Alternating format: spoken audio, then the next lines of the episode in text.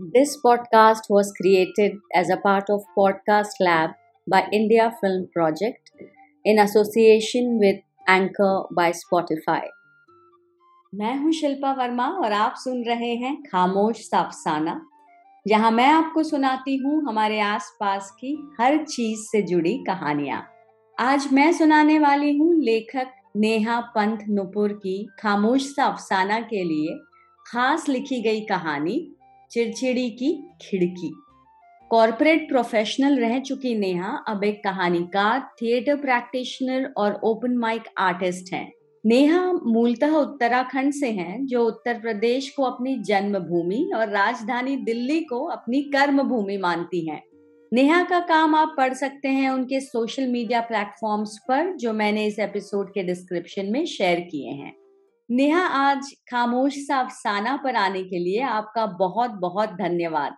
सबसे पहले तो आप हमें ये बताइए कि आपने खास हमारे लिए जो कहानी लिखी है, चिड़चिड़ी की खिड़की, इसका ख्याल कैसे आया?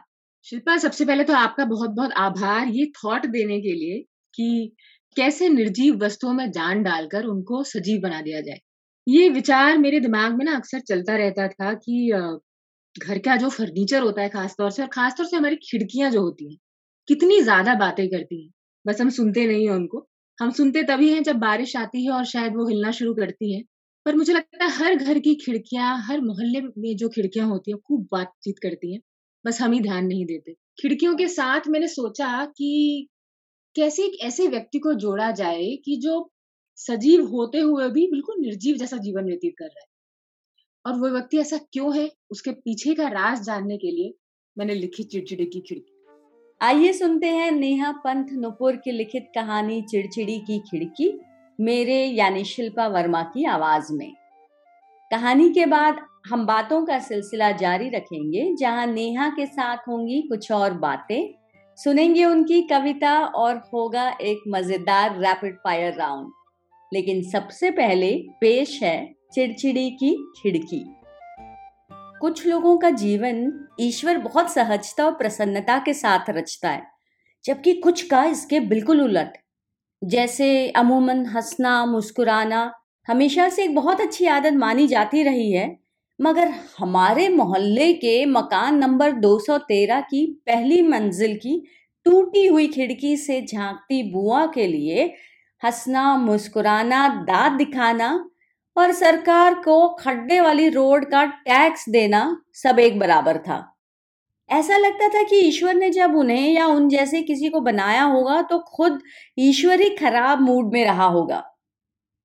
पिछले बीते कई सालों में कोई रविवार ही रहा होगा जब मोहल्ले के बच्चों द्वारा बुआ का असली नामकरण हुआ था। भागो भागो, चिड़चिड़ की खिड़की टूट गई, जान से मार देगी आज। सिर पर मेहंदी पोते हुए लाल गाउन में चिड़चिड़ी बुआ ने चिल्लाते हुए पूरा मोहल्ला सर पर उठा लिया। तब से हर रविवार के दिन बुआ को लोगों ने अपने असली अवतार में आते कई बार देखा था। जब उनकी खिड़की खुलती और दर्जनों गालियों की बारिश हम पर एक साथ होती। निकम्मो एक ही दिन मिलता है संडे का, उसका भी तुम लोगों ने सत्यानाश पीट रखा है। और बाकी दिनों का कॉलेज वालों ने इसके आगे का भाषण हम सुनने की जहमत ना उठाते हुए ग्राउंड से नौ दो ग्यारह हो जाया करते। चिड़चिड़ी बुआ बरेली इंटर कॉलेज में गणित की टीचर थी। कहने को सब बढ़िया था ज़िंदगी में। बढ़िया नौकरी, उससे बढ़िया सैलरी पर अकेलापन ऐसा कि कोई उनके पास से भी गुजर जाए तो वायरल की तरह ये अकेलेपन की बीमारी चिपका लाए। कहने सुनने को एक पिताजी बचे थे, लगभग अस्सी बरस के। बीमार पिताजी को ठेलती चिड़चिड़ी बुआ भी एक दो सालों में पचास छूने ही वाली थी। कुल मिलाकर पूरी ज़िंदगी दूसरों के नाम कर चुकी चिड़चिड़ी बुआ की ज़िंदगी में खुद के लिए कोई न था। गणितज्ञ होने के बावजूद भी प्रेम के जोड़ घटाव में बहुत पीछे रह गई थी वो अपनी जिम्मेदारियों के चलते। शायद इसीलिए इतनी चिड़चिड़ी थी। ऐसा मोहल्ले की कई औरतें कहा करती थी। जिनके बच्चे अब हमारे बराबर हो चुके थे। मोहल्ले वालों ने बुआ बुआ कहकर बची खुची कमी पूरी कर रखी थी। बुआ सुनकर वो अक्सर बड़बड़ाती, रिश्ते बनाने में बड़े अव्वल हैं मोहल्ले वाले। बुआ की जगह मौसी, दीदी, कहने में इनकी नानी मरती है क्या? आज फिर इतवार है। आज हम सब फिर ग्राउंड में जाने की तैयारी में हैं। अरे, ये गाड़ी हटा लो भैया, हमारा मैच है। मैच के लिए उतावले बिन्नी ने बैट घुमाते हुए कहा, अरे क्यों परेशान हो बच्चा पार्टी? पांडे जी के यहाँ से बाहर निकलते हुए एक नौजवान ने चश्मा उतारते हुए कहा, अरे ज्ञानू दत्ता आप कब आए? मैंने चहक कर कहा, बढ़िया है बेटा, तुम लोगों के बाप की उम्र का हो गया हूँ। तुम सबने दद्दा कहकर जवान बना रखा है अभी तक। ज्ञानू दद्दा ने ठहाका लगाते हुए कहा चलो बेटा, आज अपन भी बैटिंग करेंगे। बहुत समय हुआ खेले। ज्ञानू दद्दा अलग ही करिश्माई आदमी थे।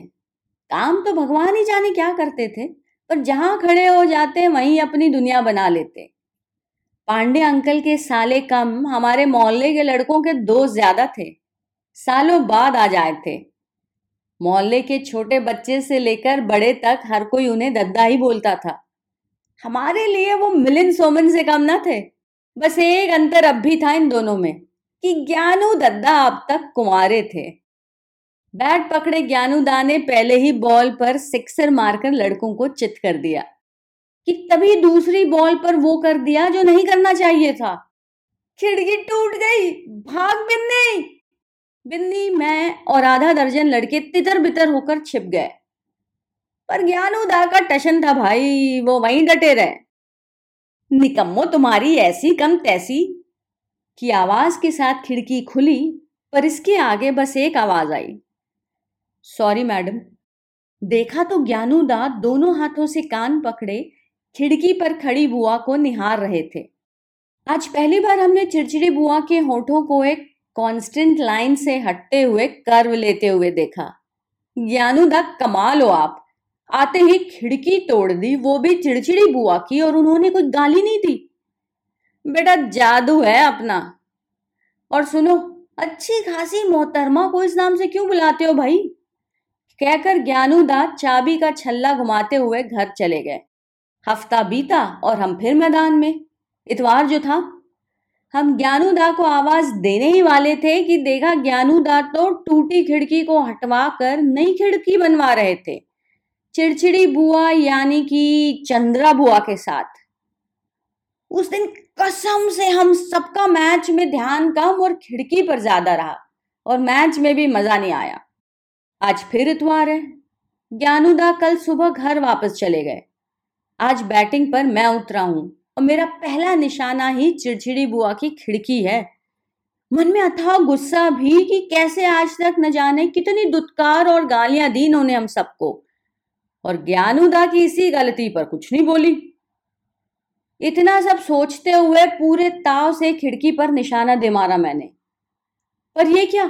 खिड़की पूरी टूटी नहीं, बस हल्का सा क्रैक करके मैदान में बॉल वापस। तभी खिड़की खुली, पर आज मैं भागा नहीं। खिड़की से आवाज़ आई, कोई बात नहीं बच्चों। और मेरे मुँह से अनायास ही निकल पड़ा, सॉरी चंद्रा बुआ।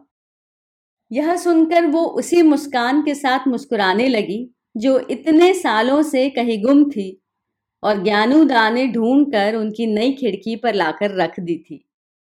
कहानी के बाद वापस शुरू करते हैं कहानी की लेखक नेहा पंथ नुपुर के साथ बातों का सिलसिला।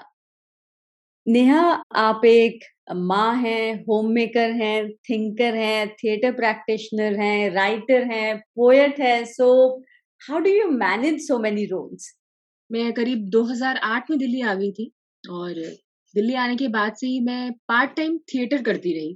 तो रंगमंच से जुड़ाव तो बना ही रहा वैसे भी। छोटी छोटी कहानियाँ लिखती रही तो कहीं ना कहीं कला से जुड़ी रही। पर अब ये समय आया 2016 में जब मेरा बेटा हुआ उसके बाद से आ, कुछ समय तो बिल्कुल डिवोट कर दिया परिवार के लिए और बच्चे के लिए। फिर जो अब जो समय मिलता है जितना भी मिलता है उसी में कुछ कविताएँ लिखी जाती हैं कुछ कहानियाँ लिखी जाती हैं।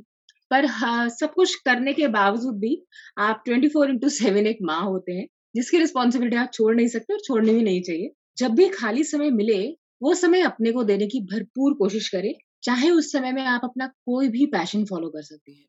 बिल्कुल सही कहा आपने। अपने पैशन को फॉलो करने का समय हमेशा निकालना चाहिए। नेहा आप बच्चों के थिएटर वर्कशॉप से भी जुड़ी हैं। उस बारे में कुछ बताइए। शिल्पा, मैं एक्चुअली सबसे पहले करीब तीन चार साल पहले एक एनजीओ के संपर्क में आई थी। जिनके साथ मैंने मिलकर कुछ समर वर्कशॉप्स करी। उन बच्चों के लिए जिन, जो सच में पर्सनालिटी डेवलपमेंट के हकदार थे और जिनको ग्रूम करने कोई जाता नहीं है, इसमें हमने दिल्ली के बहुत सारे एरियाज़ भी कवर किए और खासतौर से त्रिलोकपुरी, कल्याणपुरी ये सब एरियाज़ हैं, जहाँ पर हमें सरकारी प्राथमिक विद्यालयों के बच्चे मिले और हमने काफ़ी नाटक करे, वहाँ पर नुक्कड़ नाटक खासतौर से। क्योंकि नुक्कड़ नाटक एक ऐसा माध्यम है उन सारे एरियाज़ में जो आपको पब्लिक से बहुत जल्दी कनेक्ट करता है। साइड बाय साइड क्या होगी एक तरफ़ तो आप लोगों को कनेक्ट कर रहे हैं अवेयर कर रहे हैं दूसरी तरफ़ छोटे बच्चे करीब जो मेरे पास आते थे वो उनकी उम्र लगभग आठ से पंद्रह साल की रही तो जो इतने समझदार हो गए थे जो अपनी खुद समस्याएँ बताते थे कि क्या हम मैम इस इस विषय पर नाटक कर सकते हैं नुक्कड़ नाटक। तो इस तरह से हमने उनके साथ नाटक करे बहुत सारे कहानियाँ लिखी और उनकी शिक्षा के क्षेत्र में एक अलग लेवल पे काम चल रहा है।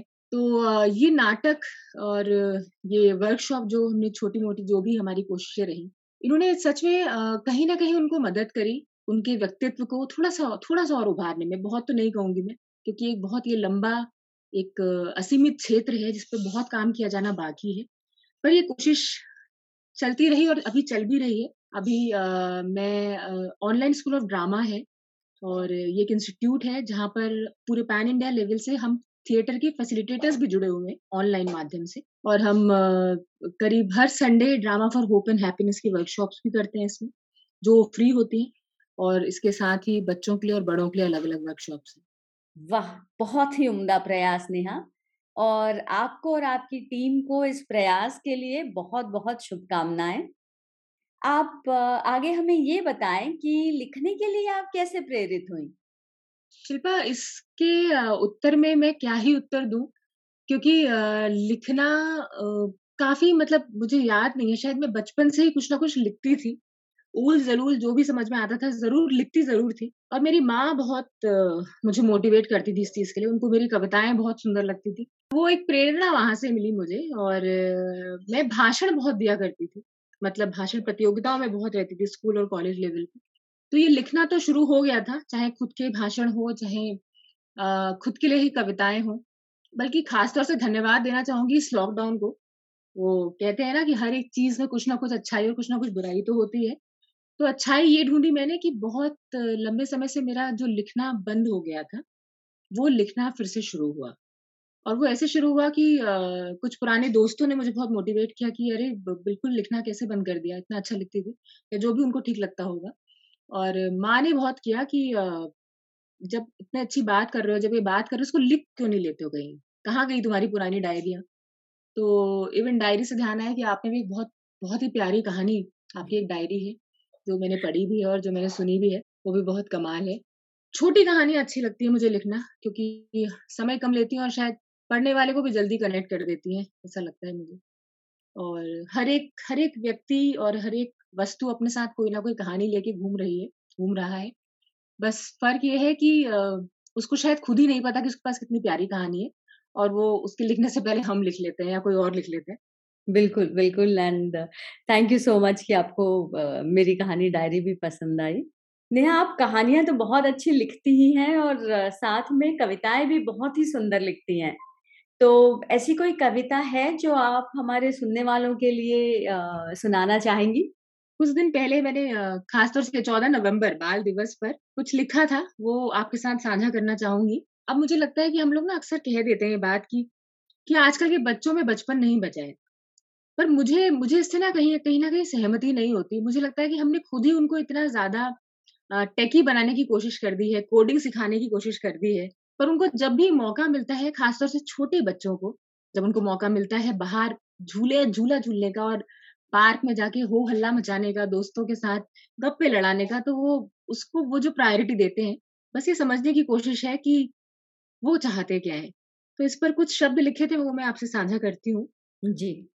कल्पना के पंख लगाओ कल्पना के पंख लगाओ दीवारों पर रंग बिखराओ पूरे घर को खिलौनों से फैलाओ पन्नों पर गणित ना लिखो तो ना सही।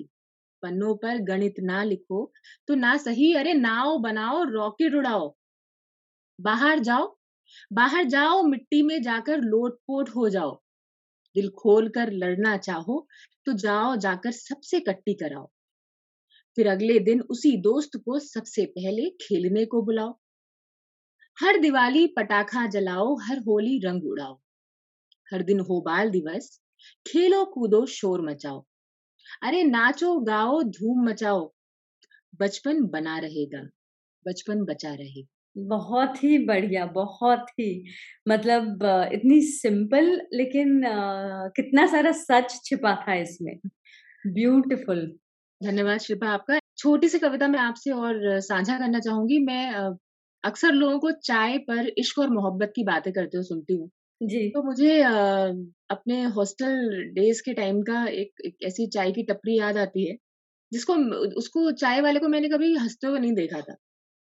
तो मुझे उसकी अक्सर याद आती है तो मैंने कुछ पंक्तियाँ लिखी थी कि कि मैं एक ऐसे व्यक्ति को जानता हूँ मैं एक ऐसे व्यक्ति को जानता हूँ जिसे ना चाय पर कोई कविता नहीं सूझती। मैं एक ऐसे व्यक्ति को जानता हूँ जिसे चाय पर कोई कविता नहीं सूझती। उसे केवल सूझता है टपरी का किराया साइकिल का पंचर माँ का इलाज बच्चों का भविष्य चूल्हे का खर्चा आज का मेहनताना चाय की हर कुल्लड़ में वाओ सो टचिंग ये जो आपकी भाषा है ये इतनी सरल है और इतनी खूबसूरत है।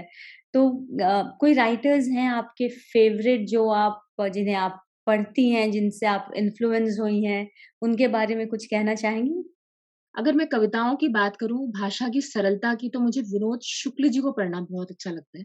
और सुशील शुक्ल भी बहुत बहुत सुंदर लिखते हैं और बहुत सरलता से लिखते हैं। उनको, उनकी कविताएँ एक्चुअली कविताएँ की अणु कविताएँ हैं और छोटी कविताएँ मैं ज़्यादातर पढ़ती हूँ। और वो कविताएँ जो एक कहानी कह दे, ऐसी कुछ कविताएँ हैं उनकी विनोद शुक्ल जी की, सुशील शुक्ल जी की। और मुझे मन्नू भंडारी की छोटी कहानियाँ मैंने काफ़ी पढ़ी हैं और शिवानी जी की छोटी कहानियाँ मैं पढ़ती हूँ अक्सर। जी, हर किसी को कुछ ना कुछ हमेशा पढ़ना चाहिए, चाहे आप खुद लेखक हो या ना हो। तो मैं उम्मीद करती हूँ कि हमारे सुनने वाले जो हैं वो इसके बाद इन लेखकों को पढ़ना चाहेंगे, अगर वो ऑलरेडी नहीं पढ़ रहे हो तो। Moving on to a rapid fire okay मैं कुछ चीज़ों का नाम लूँगी जैसा कि आप जानते हैं कि आ, हमारा जो ये पॉडकास्ट है ये उन कहानियों पे बेस्ड है जो कि अगर चीज़ें बोल सकती तो। जो पहला ख्याल उस चीज़ से आता है वो कहना है। So the time start now घर। संसार। घंटी। मन की। पर्स। कहा गया? रुमाल। खुशबू। तकिया। कलाम। झाड़ू। जाला।